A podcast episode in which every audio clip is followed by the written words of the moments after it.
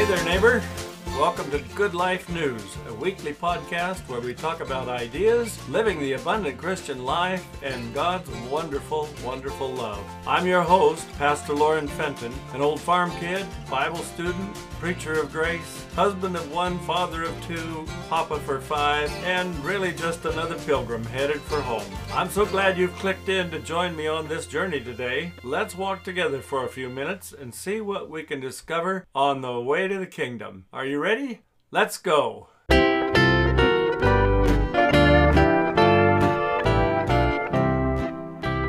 Greetings once again, friends. This is episode 32 of the podcast. The title of this week's episode is Some Favorite Christmas Stories. Well, here we are, right in the middle of the annual Christmas season, and this time of year is always fraught with many intense feelings, memories, hopes, and joy, but also pain and loneliness and even despair sometimes. It's a time of stories like no other season of the year. You know, human beings live for stories. Every culture under heaven has stories that shape and guide the ideas, values, and practices of those who live in and are part of those cultures. Stories live through the telling and retelling generation after generation. Grandparents spin tales of yesteryear, hoping perhaps that the young will understand life from long ago. Preachers choose story illustrations for their sermons, attempting to shed some light on the lesson of the day. And every novel, movie, television program is a story. We never get tired of stories. In many ways, they are really the stuff of life. The greatest story ever told, of course, is the story of Jesus. And I'll say more about his story next week in that episode that's coming up. For today, however, I want to share some personal memories of Christmas that are very precious to me. Thinking of Christmas stories that are common in our culture, several personal favorites come immediately to my mind. A Christmas Carol by Charles Dickens is one of the greatest. My favorite telling of this classic is a movie version starring John C. Scott as Scrooge. Then there's A Wonderful Life, the movie that stars Jimmy Stewart as George Bailey. That's a perennial favorite with many, many people. It carries a great lesson, of course, that every person's influence goes far beyond their own awareness. The angel character Clarence, however, stretches the imagination and is far from the true biblical concept of angels. Even so, the film is entertaining and important, and some other great lessons from It's a Wonderful Life are there, such as the value of community, respect for other people, faithfulness, and integrity. Definitely values that we need in our society today. Another favorite by many, many people is a little book called The Story of the Other Wise Men. It's written by Henry Van Dyke, and it's an entirely made up story, first published over a hundred years ago. Well written, compelling, and inspirational are three thoughts generated by this long short story.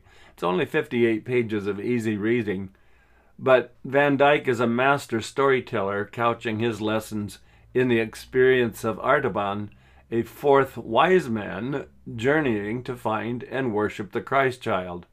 Of course, we don't know how many magi followed the star, traveling from the east to bring gifts to the newborn king.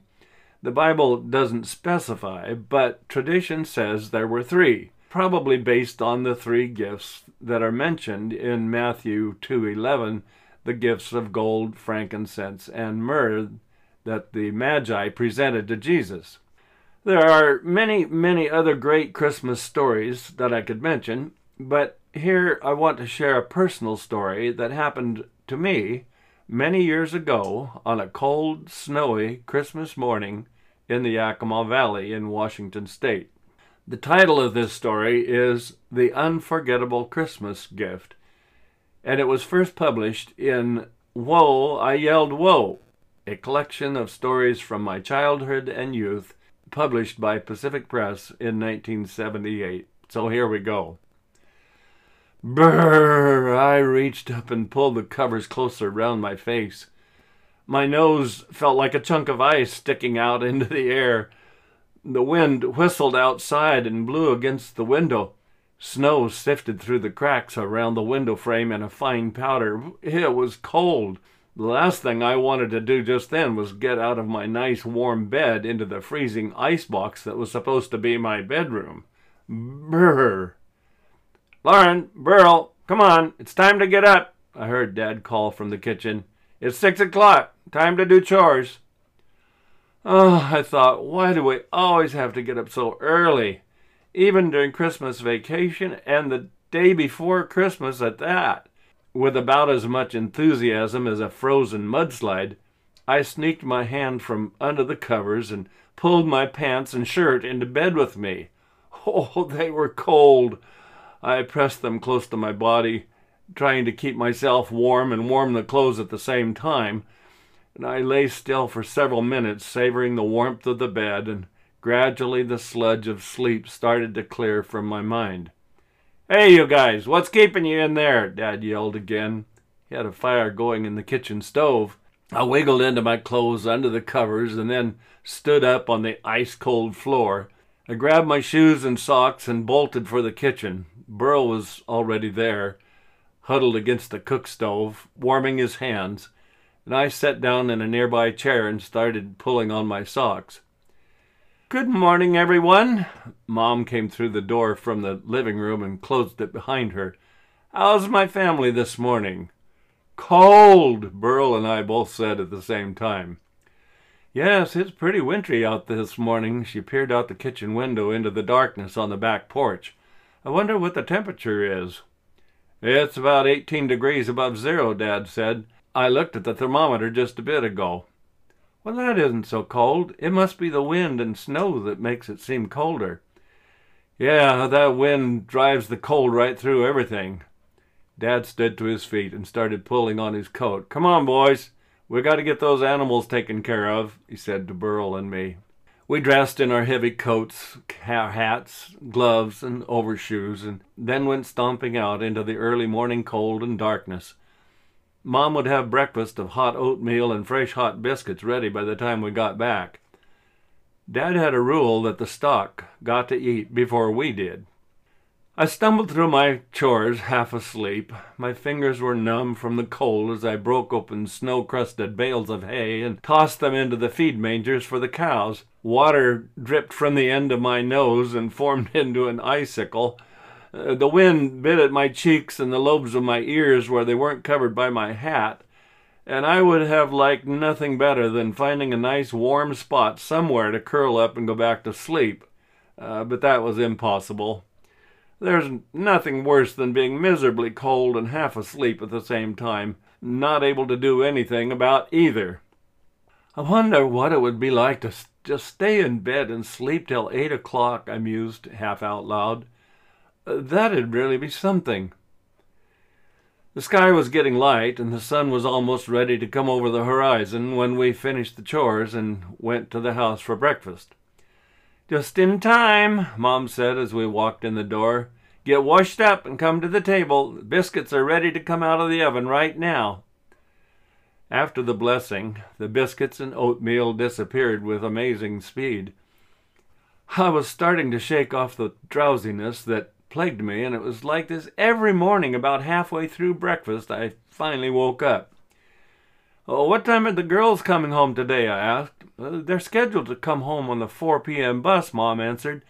They should be home in plenty of time to help trim the tree. Well, I hope they bring a lot of presents, I said. There aren't very many on the table yet. Well, there you go again, Burl said, always worrying about what you're going to get. Whoa, whoa, Mom cut us off. Let's not have any arguing now. The Bible says, Blessed are the peacemakers, for they shall be called the children of God. It also says that it's more blessed to give than to receive. All of us need to do what we can to make the other fellow happy. Well, Dad spoke up, it's going to be a mighty slim Christmas this year. We can be thankful we have food on the table and a place to live and clothes to wear, and we can all be together but there's not much money for presents. It looks like we'll have to be satisfied with what we can do for one another. What do you have in mind? Mom asked. I'll think of something, he said. The girls came home from college on the bus that afternoon. They did bring a lot of presents, and when the tree was trimmed, it looked as if Santa Claus had been there for sure. Packages of red and green were piled high around the base and spilled over onto the table beside the tree. After supper that night, we all gathered around and started opening the gifts one by one, and everybody got something from everybody else, except no one received a gift from Dad. I'm afraid you'll have to wait for mine, he said. That's okay, we all assured him. We're just happy that we can all be together. We all went to bed later than usual that night, but that was allowed on Christmas Eve. I went to sleep dreaming of the nuts and candies and apples and oranges and other goodies that Dad always bought as special treats at Christmas time. No one could say that he had given us nothing, and after all, money was in rather short supply. The next morning, when I woke up, I knew something unusual had happened. For one thing, the sun was already up. It was already light outside. For another, I couldn't remember Dad calling us to get up to go do the chores. Cows had to be fed even on Christmas morning, and no way would Dad let them go hungry. I crawled out of bed with a mystery tugging on my mind. What was going on, anyway? I pulled on my clothes and headed out to the kitchen with my shoes in my hand. Dad was sitting beside the cook stove reading a magazine. Hey, Merry Christmas! he boomed. Well, Merry Christmas, I said, glanced at the clock at the top of the refrigerator. It was already 8.15. Wow, I really slept in. Well, you always walk around half asleep doing your chores anyway, and since I couldn't buy you anything for Christmas, I decided I'd do your chores for you on Christmas morning and let you sleep. I thought you'd probably like that. You mean everything's already done? Yes, I fed the cows and milked them. The horses are all taken care of, and everything else is done. Merry Christmas!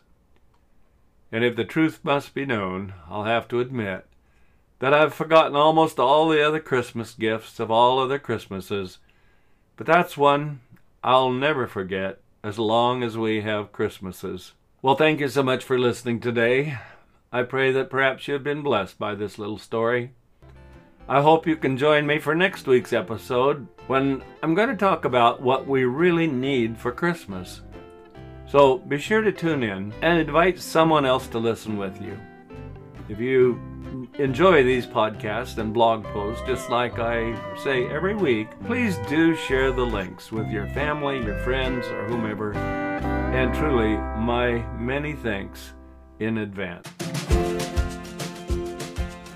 So we've come to the end of this episode of the Good Life News Podcast. If you would like to comment or join the conversation about today's content, please visit our website at www.goodlifenews.life. I'd love to hear your thoughts and observations. On the website's blog page, you can also find a complete transcript of the most recent episode, which will always be posted at the top of the page. If you enjoyed this podcast, you can subscribe on Anchor, Spotify, Google Podcasts, and other podcast platforms. If you'd like to help out in this ministry, it's incredibly helpful if you'd leave a nice rating or review on your platform of choice. Thanks for listening, and be sure to tune in again next week as we continue our journey exploring more about God's love, His amazing grace, and the incredible good news of the everlasting gospel. Until then, walk in peace, live in hope, and hold your treasures with open hands.